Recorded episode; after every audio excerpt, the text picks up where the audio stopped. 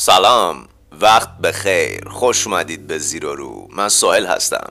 روزتون مبارک. امیدوارم که حالتون بینظیر باشه. داریم کتاب کیمیاگر رو با هم می‌خونیم. رسیدیم به اپیزود 6 از کتاب کیمیاگر. تا کجا خوندیم؟ تا جایی که سانتیاگو از پیش بلور فروش رفت و به این نتیجه رسید که باید افسانه شخصیش رو دنبال بکنه. تصمیم گرفت که با یک کاروان به سمت مصر حرکت کنه. توی جایی که منتظر بودن کاروان شروع به حرکت بکنه آماده حرکت بشه با یک مرد انگلیسی آشنا شد. مرد انگلیسی داشت دائما کتاب می‌خوند اما وقتی متوجه شد که این یک اسپانیاییه. مشتاق شد که بیشتر باهاش آشنا بشه و وقتی که اوریم و ثومیم رو دید حتی خواست راجبه این بدونه که سانتیاگو دنبال چی میگرده برای چی داره به مصر میره. و سانتیاگو بهش گفت من دنبال یک گنج هستم. مرد انگلیسی اصلا براش مهم نیست که اون داره دنبال گنج میگرده.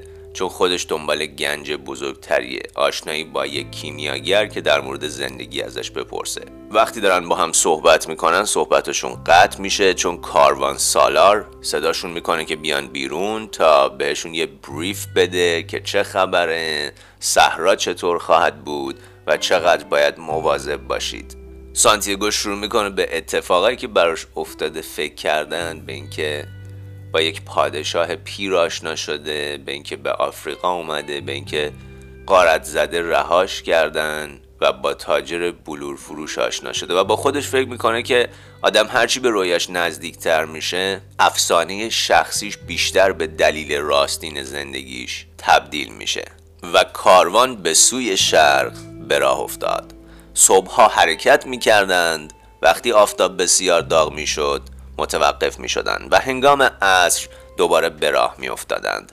جوان خیلی کم با انگلیسی صحبت می کرد بیشتر وقتها مرد انگلیسی غرق در کتابهایش بود پس در سکوت جانوران و آدمها را در صحرا تماشا می کرد اکنون همه چیز نسبت به روز حرکت بسیار متفاوت بود. آن روز پر از آشفتگی و فریاد گریه کودکان و بانگ جانوران بود که با فرمانهای عصبی راهنماها و بازرگانها میآمیخت. اما در صحرا تنها باد جاودان بود و سکوت و صدای پای جانوران. حتی راهنماها هم چندان با هم صحبت نمی کردند. یک شب ساربانی گفت تا کنون بارها از این پهنه ها گذشتم. اما صحرا بسیار عظیم است. افقها چنان دورند که آدمها احساس حقارت می کنند و خاموش می شوند جوان منظور ساربان را فهمید. هرچند پیش از آن هرگز به صحرا نیامده بود هر بار به دریا یا آتش مینگریست می توانست ساعتها بی آنکه به چیزی بیاندیشد قوتور در عظمت و قدرت این عناصر خاموش بماند. فکر کرد از گوسفندها موختم. از بلورها موختم می توانم از صحرا نیز بیاموزم. صحرا پیرتر و فرزانه تر می نماید باد هرگز قطع نمی شد جوان به یاد روزی افتاد که در دژ تاریفان نشسته بود و همین باد را احساس کرده بود.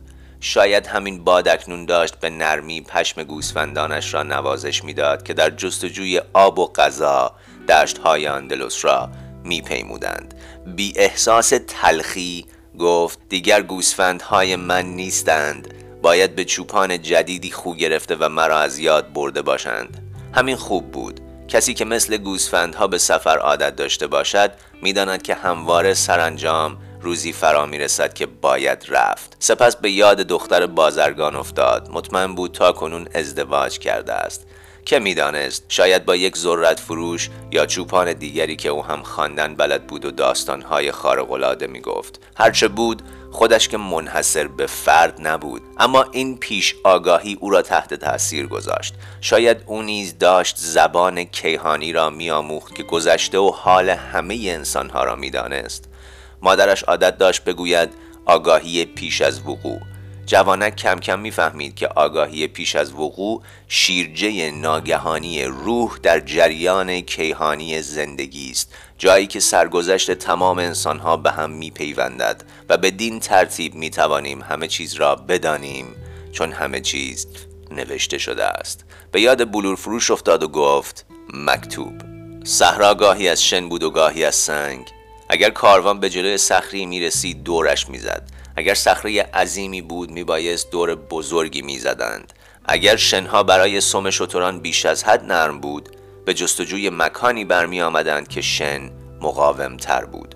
گاهی در جاهایی که در اعثار پیشین دریاچه‌ای وجود داشت زمین پوشیده از نمک بود. در آنجا جانوران به زحمت میافتادند و ساربانها پایین می آمدند و کمکشان می کردند. سپس بارها را بر دوش می کشیدند از آن زمین های خیانت کار می گذشتند و دوباره بارها را پشت جانوران می گذاشتند. اگر راهنمایی بیمار می شد یا می مرد ساربان ها قره کشی می کردند و راهنمای جدیدی برمیگزیدند. اما همه اینها فقط یک دلیل داشت. مهم نبود که چند بار باید دور بزنند. کاروان همواره به سوی همان هدف حرکت می کرد پس از پیروزی بر موانع دوباره با ستاره روبرو می شدند که مکان واحه را نشان می‌داد.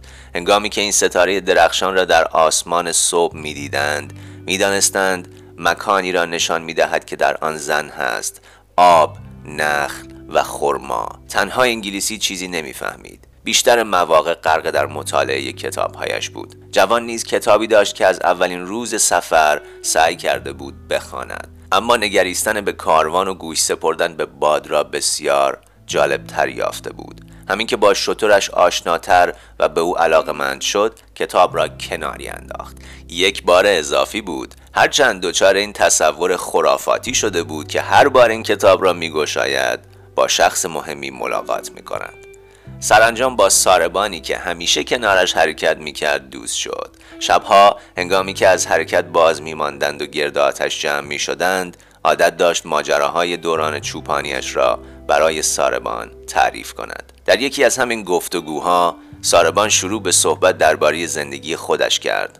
گفت در جای نزدیک به روم زندگی می کردم سبزی کاری می کردم فرزندان و زندگی داشتم که بنا نبود تا زمان مرگم تغییر کند. یک سال محصول بهتری داشتیم به مکه رفتیم و یگان تکلیفی را که در زندگیم انجام نداده بودم انجام دادم. دیگر می توانستم در آرامش بمیرم و این احساس را دوست داشتم. یک روز زمین لرزه درآمد و رود نیل بیش از حد تقیان کرد. چیزی که گمان می کردم فقط برای دیگران رخ می دهد سرانجام برای خودم رخ داد. همسایه هایم می ترسیدند درخت های زیتونشان را در اثر سیل از دست بدهند.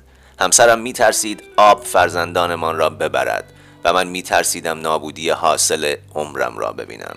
اما چاره ای نبود. زمین بی حاصل شد و مجبور بودم شیوه زندگی جدیدی برگزینم. اکنون ساربان هستم اما دیگر کلام الله را فهمیدم. هیچ کس از ناشناخته ها نمی ترسد چون هر کس قادر است هر آنچه را که می خواهد و لازم دارد به دست آورد. توی نسخه اصلی کتاب این جمله اینطوری مطرح نمیشه که درستش هم همینه. هیچ کس نباید از ناشناخته ها بترسد چون هر کس قادر است هر آنچه را که می‌خواهد و لازم دارد به دست بیاورد. تنها به خاطر از دست دادن چیزی میترسیم که داریم چه زندگیمان و چه کشتزارهامان. اما هنگامی که بفهمیم سرگذشت ما و سرگذشت جهان هر دو توسط یک دست نوشته شده اند حراسمان را از دست می دهیم گاهی شبها کاروانها با هم برخورد می کردند همواره یکی از آنها چیزی داشت که دیگری نیاز داشت. گویی به راستی همه چیز در یک دست نوشته شده بود ساربانها درباره طوفانها با هم تبادل اطلاعات می کردند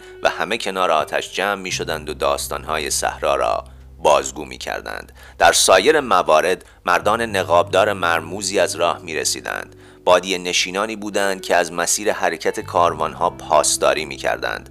درباره راهزنان و قبایل بربر اطلاعاتی می‌دادند در سکوت می آمدند و در سکوت می رفتند رداهای سیاه و نقابهایی که تنها چشمهاشان را آشکار می گذاشت. یکی از همین شبها ساربان در کنار آتش نزد جوان و انگلیسی آمد. گفت شایع شده که میان قبیله ها جنگ در گرفته. هر سه ساکت ماندند. جوانک متوجه شد که فضا آکنده از وحشت است. هرچند هیچ کس هیچ چیز نمی گفت یک بار دیگر داشت زبان بی کلام را تجربه می کرد زبان کیهانی را. پس از مدتی انگلیسی پرسید آیا خطری هست؟ ساربان گفت کسی که به صحرا قدم می‌گذارد نمی‌تواند برگردد. وقتی نمی‌توانیم برگردیم تنها باید به فکر بهترین روش پیشروی باشیم. سایر چیزها از جمله خطر به الله مربوط می شود و با این واژه مرموز سخنش را به پایان برد. مکتوب این جمله چقدر عالیه. کسی که به صحرا قدم می‌گذارد نمی‌تواند برگردد. وقتی نمی‌توانیم برگردیم تنها باید به فکر بهترین روش پیشروی باشیم. وقتی مسیر برگشت نداری وقتی راهی برای برگشت نیست فقط باید به جلو نگاه کنی و بری جلو. فقط باید حرکت بکنی. مثل داستان اون سرداری که با سربازاش می‌رسن به ساحل جایی که می‌خوان باهاش بجنگن و اون سردار تمام کشتی ها رو به آتیش می‌کشه. برای اینکه سربازها به فکر برگشتن نیفتن که بخوان فرار بکنن. فقط به جلو حرکت بکنن و پیروز بشن. دقیقا جمله که یه بار نوشتم هیچ جنگی با سربازایی که فرار کردن پیروز نشده. پس از رفتن ساربان جوان به انگلیسی گفت باید بیشتر به کاروانها توجه کنید. بارها دور می‌زنند اما همواره به سوی همان مقصد حرکت می کنند انگلیسی پاسخ داد و شما هم باید درباره جهان بیشتر بخوانید. کتابها به کاروانها میمانند. گروه عظیم انسانها و جانوران با تندی بیشتری شروع به حرکت کردند. جدای از سکوت روزها شبها نیز هنگامی که همه عادت داشتند گرد آتش بشینند و صحبت کنند اندک اندک به خاموشی میگرایید. یک روز کاروان سالار تصمیم گرفت که دیگر نباید آتشی روشن شود تا توجهی به سوی کاروان جلب نشود. مسافران از جانوران دایره تشکیل دادند و همگی در وسط آن خوابیدند تا از سرمای شبانه در امان بمانند. کاروان سالار نگهبانهای مسلحی در اطراف گروه گماشت. یک شب انگلیسی نتوانست بخوابد. جوان را صدا زد و در تپه های اطراف اردو به گردش پرداختند. آن شب ماه در بدر کامل بود و جوان سرگذشتش را برای انگلیسی تعریف کرد. انگلیسی شیفته مغازه‌ای شد که پس از شروع به کار جوان در آن رونق یافته بود. گفت این اصلی است که همه چیز را به حرکت در می آورد. در کیمیاگری آن را روح جهان می نامند. وقتی از جرفای قلبت چیزی را بخواهی به روح جهان نزدیکتری. روح جهان همواره نیروی مثبتی است. همچنین گفت که این عطیه تنها در اختیار آدم ها نیست. همه موجودات روی زمین هم روحی دارند. چه سنگ چه گیاه حیوان یا فقط یک اندیشه ساده. هر آنچه روی زمین یا زیر زمین است همواره در حال دگرگونی است. چون زمین زنده است و روحی دارد. ما بخشی از این روح هستیم و به ندرت می‌دانیم که همواره به نفع ما عمل می کند اما باید بفهمی که در مغازه بلور فروشی حتی جام ها هم داشتند در جهت موفقیت تو عمل می کردند جوان مدتی در سکوت به ماه و شنزار سفید نگریست. سرانجام گفت به کاروان نگریستم که در صحرا حرکت می کند کاروان و صحرا به یک زبان سخن می گویند و برای همین صحرا به کاروان اجازه عبور می دهد هر گام آن را می آزماید و اگر ببیند که در هماهنگی کامل با خودش هست او را به واهه میرساند. اگر یکی از ما با تمام شهامتش نتواند این زبان را بفهمد همان روز اول می میرد و با هم به تماشای ما ادامه دادند. جوان ادامه داد این جادوی نشانه ها است. دیدم که راهنماها چگونه نشانه های صحرا را می‌خوانند و چگونه روح کاروان با روح صحرا سخن می‌گوید. پس از مدتی سرانجام نوبت صحبت انگلیسی فرا رسیده بود. گفت باید بیشتر به کاروان توجه کنم. جوان گفت و من باید کتاب های شما را بخوانم. کتاب های عجیبی بودند. از جیوه نمک اجداها و پادشاه ها می گفتند اما نمی توانست چیزی بفهمد. با این حال موضوعی بود که تقریبا در همه کتاب ها تکرار می شد همه چیز فقط تجلی یک چیز بود. در یکی از آن کتاب ها کشف کرد که مهمترین متن کیمیاگری تنها از چند خط تشکیل شده و روی یک زمرد ساده نوشته شده است. انگلیسی راضی از اینکه می تواند چیزی به آن جوان بیاموزد گفت کتیبه زمرد. پسر گفت پس این همه کتاب برای چیست؟ انگلیسی پاسخ داد برای فهمیدن معنای این خطوط. و چندان از پاسخ خودش متقاعد نشده بود. جالبترین کتاب برای جوان کتابی بود که سرگذشت کیمیاگران مشهور را باز می گفت کسانی که تمام زندگی خود را وقف تخلیص فلزات در آزمایشگاه می کردند معتقد بودند اگر فلزی سالها و سالها حرارت ببیند سرانجام از تمامی خواص منحصر به فرد خود رها می شود و فقط روح جهان بر جا می ماند این موجود یگانه به کیمیاگران اجازه می دهد هر آنچه را که بر روی زمین وجود دارد درک کنند زیرا زبانی است که موجودات از راه آن با هم ارتباط برقرار می کنند این اکتشافات را اکسیر اعظم می نامیدند که از یک بخش مایه و یک بخش جامع تشکیل می شد جوان پرسید برای کشف این زبان مشاهده انسان ها و نشانه ها کافی نیست؟ انگلیسی با آزردگی پاسخ داد شما دچار جنون ساده کردن همه چیز هستید. کیمیاگری یک کار جدی است. آدم باید درست همانطور که استادان میآموزند عمل کنند. چه قاطی بوده انگلیسیه. اصلا حساب نداشته جوان دریافت که بخش مایه اکسیر اعظم اکسیر جوانی نام دارد و علاوه بر جلوگیری از پیر شدن کیمیاگر درمان تمامی بیمارها نیز هست و بخش جامدان حجر کریمه نام دارد. انگلیسی گفت کشف حجر کریمه آسان نیست. کیمیاگران سالها در آزمایشگاه ها می ماندند و با آتش می نگریستند که فلزات را تخلیص می کرد آنقدر با آتش می نگریستند که اندک اندک ذهن آنها همه اباطیل جهان را از دست می‌داد. سپس در یک روز زیبا متوجه می شدند که تخلیص فلزات به تخلیص خود آنها منجر شده است. جوان بلور فروش را به یاد آورد. گفته بود پاک کردن جام ها بسیار خوب است چون هر دو از شر افکار پلید خود نیز آزاد می شوند هر بار بیشتر متقاعد می شد که در زندگی روزمره نیز می توان کیمیاگری آموخت. انگلیسی گفت از آن گذشته حجر کریمه خاصیت شگفتانگیزی دارد. یک ذره از آن می تواند مقادیر زیادی از هر فلز را به طلا تبدیل کند. همین جمله جوان را به کیمیاگری علاقه مند کرد. اندیشید با اندکی بردباری می توان همه چیز را به طلا تبدیل کرد. سرگذشت افراد بسیاری را خان که موفق شده بودند. هلوسیوس، الیاس، فولکانلی، جابر.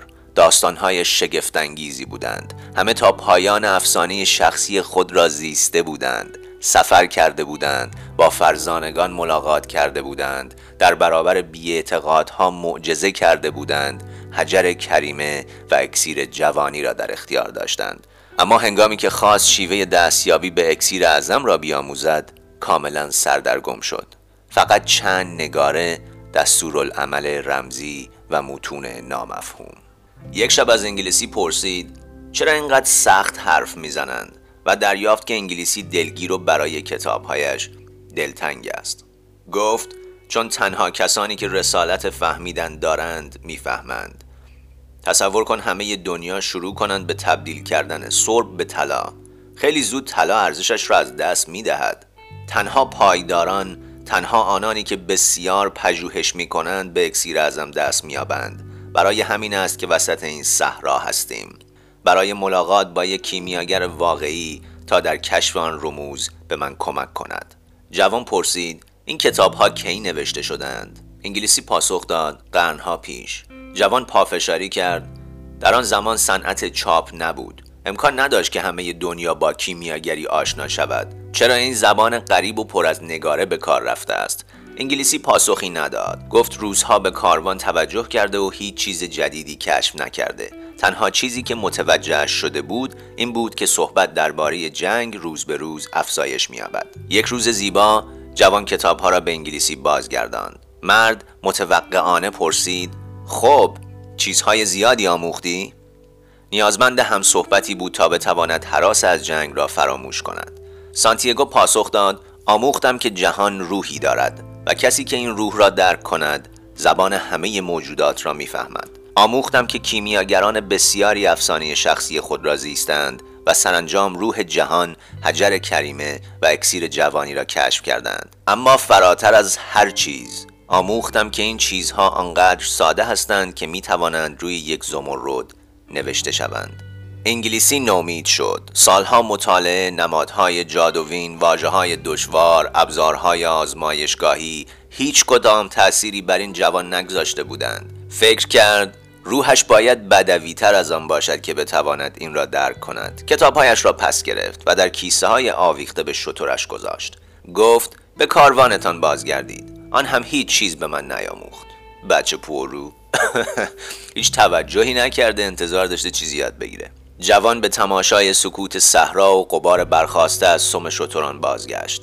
نزد خود تکرار کرد هر کس شیوه آموختن خودش را دارد و شیوه او شیوه من نیست و شیوه من شیوه او نیست اما هر دو در جستجوی افسانه شخصی خودمان هستیم و برای همین به او احترام می‌گذارم از آن به بعد کاروان شب و روز حرکت می کرد. پیک های چهره پوشیده هر لحظه ظاهر می شدند و ساربان که با جوان دوست شده بود توضیح داد که جنگ میان قبایل آغاز شده است. اگر به واحه می رسیدند بخت یارشان بود. جانوران خسته بودند و مسافران مدام ساکت تر می شدند. سکوت در شب خوفناکتر می شد و صدای جیغ یک شتر که پیش از آن چیزی فراتر از جیغ یک شتر نبود اینک همه را می حراساند و می توانست نشانه حمله باشد. اما ساربان چندان از تهدید جنگ ترسان نمی نمود یک شب بدون آتش و بدون ماه در حال خوردن یک ظرف خرما به جوان گفت زنده هستم. وقتی دارم می‌خورم به چیزی جز خوردن نمی اندیشم اگر در حرکت باشم فقط راه می روم. اگر ناچار شوم به جنگم آن روز نیز مانند هر روز دیگری برای مردن من خوب است. چون نه در گذشته زندگی می کنم و نه در آینده. تنها اکنون را دارم و اکنون است که برایم جالب است. در حال زندگی کردن. این بهترین توضیحیه که وجود داره. هیچ چیزی دیگه وجود نداره که بخوام راجبه در حال زندگی کردن بهتون بگم. اگر بتوانی همواره در اکنون بمانی انسان شادی خواهی بود. آن وقت می‌فهمی که در صحرا زندگی هست که آسمان ستاره دارد و جنگجویان می جنگند چون این بخشی از نوع بشر است. زندگی یک جشن است جشنی عظیم چون همواره در همان لحظه ای است که در آن میزیم و فقط در همان لحظه. دو شب بعد هنگامی که جوان برای خواب آماده می‌شد به ستاره ای نگریست که شب هنگامان را دنبال می کردند متوجه شد که افق کمی پایین تر آمده است چون صدها ستاره بر فراز افق صحرا دیده می شدند ساربان گفت واه همانجاست. سانتیاگو پرسید پس چرا بیدرنگ به آنجا نمی رویم ساربان گفت چون باید بخوابیم. و این هم اپیزود 6 از کتاب کیمیاگر. مرسی که همراهی می‌کنید. امیدوارم که دوست داشته باشین نظراتون رو برام بنویسین روز بسیار خوبی داشته باشین. دوستتون دارم. فعلا.